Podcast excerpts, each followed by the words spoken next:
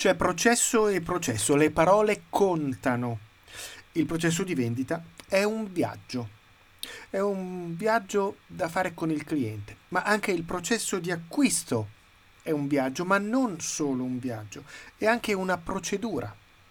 Il cliente deve danzare con me. Chi segna il ritmo?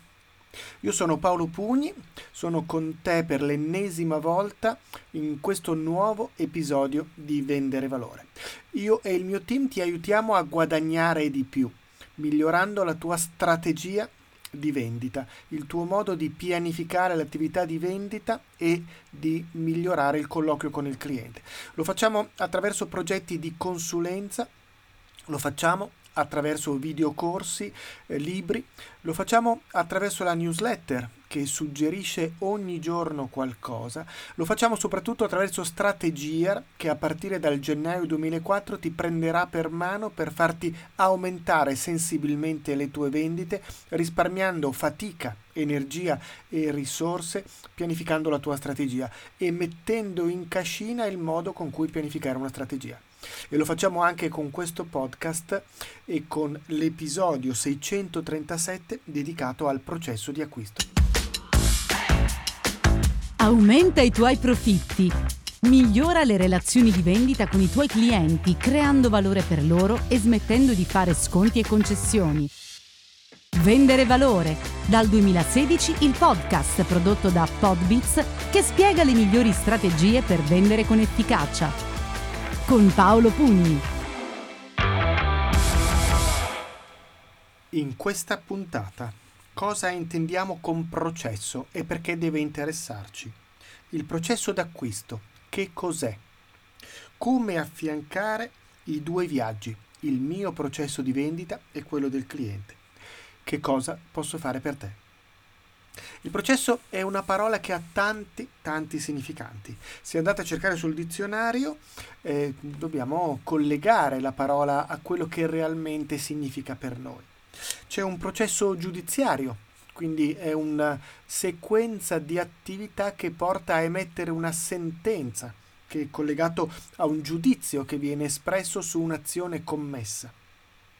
È una successione di fatti con un nesso fra di loro è una procedura, cioè un'attività ottimale che porta ad avere eh, un risultato desiderato. È una malattia, un processo degenerativo, ad esempio. È un processo chimico, una serie di azioni chimiche che producono un risultato. È un processo psicanalitico attraverso il quale noi conosciamo le cose, una serie di azioni che ci porta a una conoscenza. Cosa intendiamo per processo d'acquisto? E anche qui dobbiamo stare attento perché di fatto i processi di acquisto sono più di uno. Ci sono due processi di acquisto in modo particolare con i quali dobbiamo avere a che fare e per i quali dobbiamo prestare la nostra attenzione. C'è un processo d'acquisto che è una procedura, una sequenza di azioni che richiede, come vedremo tra poco, dei passaggi chiave istituzionali, oserei dire. E c'è un procedimento logico. Quale ci interessa di più? Beh, eh, sicuramente tutti e due. Forse quello logico ha un rilievo maggiore, perché conduce a un convincimento. Dall'altra parte conduce a un risultato che richiede un convincimento. Sono due aspetti paradossalmente molto vicini ma anche differenti. La procedura perché? Che cos'è la procedura? Cos'è interessante? Sono dei tempi da rispettare, una gara alla quale rispondere, dei documenti da produrre, delle implicazioni che io devo mettere in atto per poter arrivare al risultato e di conseguenza per poter eh, ottenere, se non altro, di partecipare a una gara, per esempio una procedura di acquisto, un processo di acquisto inteso in questo modo, quindi ha dei passaggi chiave che richiedono alcuni interlocutori fondamentali e richiedono appunto che io segua alla lettera quelle che sono delle indicazioni, in che formato mandare la mia proposta, entro quale data, con quali bolli eventualmente se servono e se sono eventualmente richiesti, a quale persona, con quale criterio, se magari partecipo attraverso un portale, quali sono delle, dei prerequisiti che devo presentare?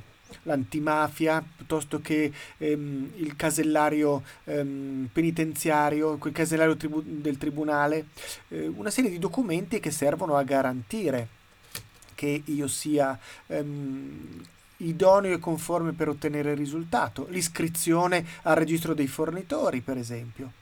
Una volta mi è capitato di incontrare una grande azienda che ci disse prima ancora di sederci al tavolo per discutere di che cosa avremmo potuto proporre loro, che eh, se avete lavorato con questi nostri concorrenti non sedetevi neanche, perché non vogliamo lavorare con nessuno che abbia lavorato con loro. Anche questo fa parte della procedura di acquisto. Ci interessa, ci interessa seguirlo, ci interessa avere i requisiti, i prerequisiti anche perché devo poter partecipare alla gara, per esempio le dimensioni. Ma è questo quello che ci interessa di più? Eh, ci interessa di più la procedura per iscriverti alle mie newsletter? Te la spiego facilmente.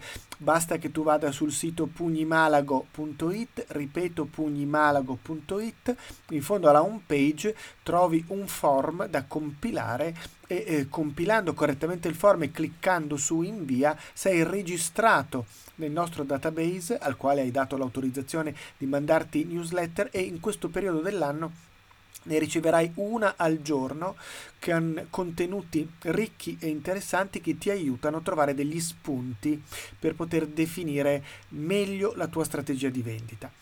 E vedo che le persone si iscrivono con maggiore eh, numerosità rispetto a quando non ne mandavo così con questa frequenza, quindi significa che apprezzano questo tipo di newsletter.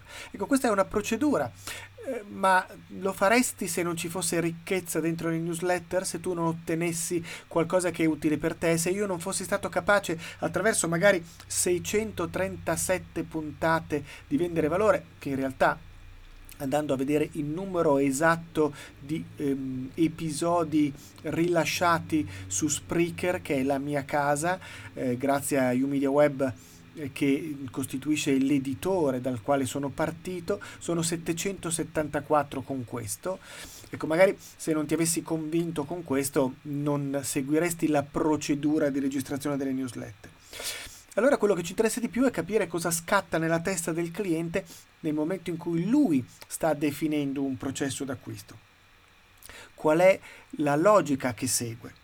E qui mi rifaccio a, cosa, a qualcosa che ho imparato tanti anni fa, correva l'anno 2000, quando iniziai a collaborare con Eclivus, eh, un'azienda di formazione, uno studio di formazione texano a Dallas, ad Edison per la precisione, ehm, con il quale collaborammo in quegli anni e apprendemmo molto. Io sto parlando di me e dei miei colleghi di allora, ma rifaccio a me, ho imparato tantissimo da loro, porto ancora eh, con molto affetto la, la, il ricordo di quei colleghi che ogni tanto risento ancora, in particolare di Randall Murphy che cito spesso, che è morto qualche anno fa, che è stato il fondatore di questa azienda e devo a loro molto del, delle mie conoscenze che da lì poi si sono allargate, ingrandite hanno continuato ad espandersi grazie a studi nuovi, ma hanno un fondamento solido nel lavoro fatto da Eclibus. E ricordo molto bene quali sono le tappe che loro fotografarono con grande chiarezza e precisione del processo di acquisto che sta nella testa del cliente e che costituisce per me un punto di partenza fondamentale perché è logico, razionale, è una sequenza di passaggi fondamentali che magari nel nostro paese non sono in quest'ordine cronologico, ma che sono sicuramente in un ordine logico, razionale. Il primo è la pianificazione. Mi accorgo di avere un problema, mi accorgo che il mio obiettivo non può essere risolto senza superare questo problema, questo ostacolo, perché all'inizio c'è sempre questo. Il bisogno viene dopo, il bisogno è la risposta che il cliente dà allo scoprire di avere un problema e di non sapere come risolverlo e quindi fornisce, si formula delle ipotesi e chiede di avere una soluzione esponendo un bisogno. È sempre il famoso discorso del ehm, trapano e del buco nel muro.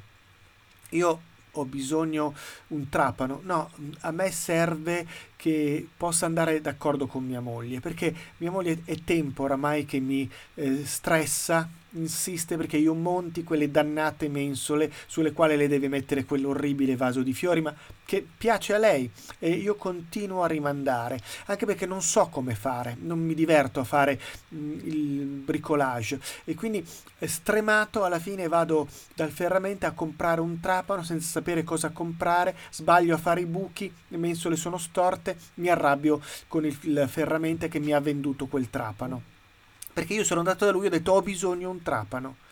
Se invece il ferramenta mi avesse chiesto ma cosa ci deve fare, lei lo sa usare un trapano, io forse mi sarei lasciato andare, gli avrei raccontato che a me serviva mettere su delle mensole e questo signore invece che vendermi un trapano mi avrebbe mandato l'omino, il famoso omino di tutte le storie italiane, che non solo mi avrebbe montato le mensole senza fare danni e magari anche pulendo per terra dove eh, la polvere del muro era caduta, ma mentre io stavo guardandomi tranquillamente la partita e così facendo avrei riottenuto la stima e il sorriso di mia moglie.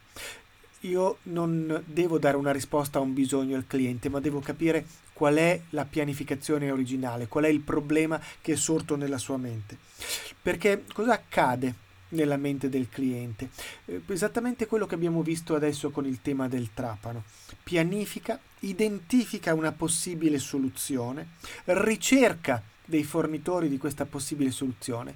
Qual è il trapano migliore? Dove lo posso comprare che costi meno? Valuto tutto quello che ho messo sul tavolino, tutti i vari possibili fornitori del trapano, tutte le varie eh, marche dei trapani possibili e scelgo quello migliore. Fermiamoci e ricapitoliamo. Pianificare.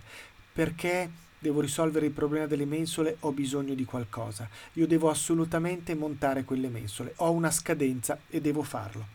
Identifico una possibile soluzione. Ecco, il trapano. Devo comprare un trapano per montare le, con dei tasselli il, le mensole nel muro. Ricerco le possibili soluzioni mi metto davanti al mio computer e cerco tutti i trapani possibili e nel momento in cui ho individuato alcuni trapani che mi sembrano più adatti cerco dove andare a comprarli e quindi faccio una seconda ricerca per trovare il fornitore ideale.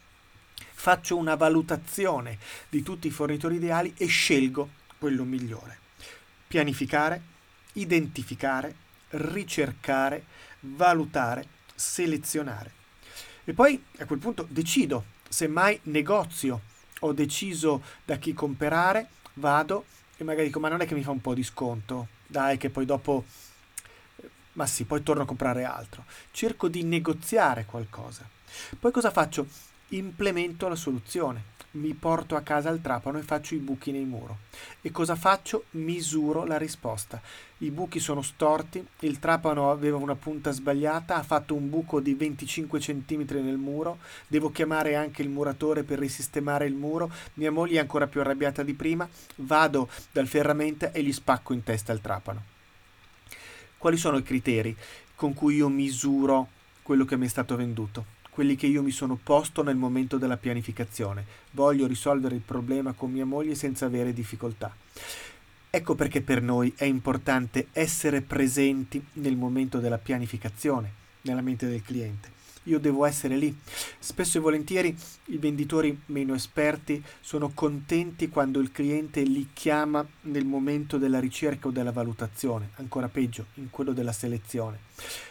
È sbagliatissimo perché i criteri con cui io sarò valutato, selezionato e eventualmente scelto sono quelli che hanno deciso altri, sono quelli che sono frutto di un ragionamento che io non conosco. Io posso essere perfetto per la procedura di acquisto, rispondere perfettamente a tutte le eh, richieste anche burocratiche, anche eh, formali che l'ufficio acquisti o chi per esso mi pone, ma non avere capito minimamente qual è la logica dell'acquisto qual è il modello con cui il cliente acquista. Ecco dove i due processi si affiancano e si sposano. Chiaramente io devo rispettare i tempi e i modi del mio cliente, ma devo essere io a guidare il processo di acquisto. E quindi più io sono nella parte alta del processo, più affianco il cliente nel momento della pianificazione, dell'identificazione del problema principale per lui e lo aiuto a capire qual è il modo migliore per risolverlo e quindi gli propongo da subito una soluzione con la quale poi gli altri saranno misurati, perché se cerca altri fornitori è sui miei parametri che li cerca. Se io intervengo con lui nel momento in cui sta pensando come risolvere il problema delle mensole e gli dico ma perché darti da fare tu? Che ci sono i campionati, c'è, eh, c'è, la Coppa Davis in televisione, la vuoi guardare, ma io ti mando una persona che fa il lavoro per te. Per, cosa te ne fai di un trapano? Quante altre volte lo userai? Ecco, a quel punto lui potrebbe andare da qualcuno e dire, bene, che cosa, cosa mi offre per risolvere il problema del muro? Però i parametri li ho decisi io, sono stato io il primo. Certo, il rischio che lui prenda la mia soluzione e la porti da un altro c'è sempre, ma questo vale per ogni cosa a maggior ragione se i criteri con cui scegliermi li ha decisi lui attraverso un bisogno, attraverso l- la presentazione di un bisogno. Il processo di vendita si affianca al processo di acquisto perché aiuta il cliente a trovare la soluzione migliore per risolvere il suo problema, lo aiuta ad intervenire nel momento della pianificazione. E anche questo, anche questo, è strategia, strategia su come intervenire sul cliente. Io mi sto rendendo conto sempre di più che la strategia Ehm, compare ovunque. Sì, d'accordo, è vero, nel momento in cui ti metti certi occhiali vedi eh, cose dappertutto, no? un po' come dire, vedo strategia ovunque. Ho lanciato proprio nei giorni scorsi il primo di una serie di post così un po' simpatici sul tema della strategia, no? e quindi le ossessioni della strategia. Ma mi dica, dottor Pugni, ma lei la vede anche qui nella stanza con noi la strategia in questo momento? È qui per caso? Le sta parlando? Anche la strategia è qui con noi? Quante volte la vede al giorno la strategia? Ecco, vorrei evitare di cadere in questa paranoia, ma ragionando ho partecipato a degli eventi anche di recente e in tutti e due gli eventi parlando di podcasting come parlando di LinkedIn si parla di strategia. Qual è la strategia che c'è dietro? In che modo la strategia ci aiuta a arrivare al risultato. Ed è per questo, essendomi reso conto, io ne ho viste di cose che voi umani non avete visto a proposito di mancate strategie, ehm, che ho creato Strategiar, che comincerà il 7 gennaio, è un percorso di un anno, mm, un anno proprio perché si possa realmente rendere concreto. E ci sono una serie di domande di miti ai quali potete trovare risposta nella eh, pagina che trovate nelle note dell'episodio dedicata proprio alla descrizione di Strategiar, eh, punimalago.it slash strategiar, la trovate lì o se no mi scrivete su Telegram dove volete, vi do tutte le soluzioni possibili, eh, perché io voglio che tu concretamente alla fine di quest'anno abbia portato a casa due risultati estremamente concreti e veri. Avere scritto la tua migliore strategia e avere imparato a scrivere una strategia per qualunque cosa. Quindi eh, se sei interessato a migliorare le performance della tua rete commerciale, della tua azienda, i tuoi risultati di vendita, Strategiar è quello che fa per te. Te lo dico con franchezza, non sto cercando di venderti un set di pentole, te lo dico con franchezza, è quello che ti serve per pianificare la tua attività futura. E se vuoi saperne di più dei convegni a cui ho partecipato, in modo specifico quello su LinkedIn Inspire Day, una giornata splendida, Beh, domani qui su Vendere Valore trovi uno speciale dedicato proprio a quell'evento nel quale racconterò tutto quello che ho imparato e come ehm, migliorerò penso di migliorare le mie attività grazie ai suggerimenti che ho raccolto in, quel, in quell'evento. Io ti auguro una buona settimana io sono Paolo Puni, come ti ho già detto all'inizio, sono qui per aiutarti a migliorare i tuoi guadagni grazie a un'efficacia maggiore nella tua azione commerciale, nella tua strategia commerciale. La mia newsletter la trovi facilmente iscrivendoti sulla pagina punimalago.it, in fondo trovi un form per registrarti e dal giorno successivo riceverai le newsletter. Sono 5 più una alla settimana, la sesta è per coloro che non hanno aperto quella del venerdì e che ti parlano di come tu puoi essere più efficace. Ti assicuro che c'è ricchezza in un'email e tutti coloro che le stanno ricevendo e mi hanno chiesto di ehm, iscriversi per partecipare alla newsletter non si è ehm, cancellato nessuno tra coloro che si sono iscritti recentemente e dei precedenti ho avuto due o tre perdite da settembre a oggi che direi che possono essere tranquillamente fisiologiche. Quindi vuol dire che c'è veramente efficacia in quelle mail. Io ti auguro buona settimana ti do appuntamento domani con l'episodio speciale dedicato a Inspire Day da Paolo Pugni da Vendere Valore. Buon dicembre.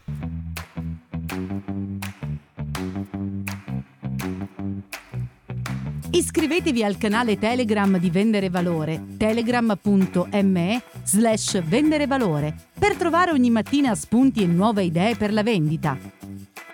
Per contattare Paolo puoi utilizzare Telegram scrivendo o lasciando un messaggio audio a telegram.me slash paolopugni oppure puoi scrivere una mail a paolo.pugni-pugnimalago.it Vendere valore è realizzato in collaborazione con Podbeats, che trasforma le tue idee in podcast e i tuoi audio in libri.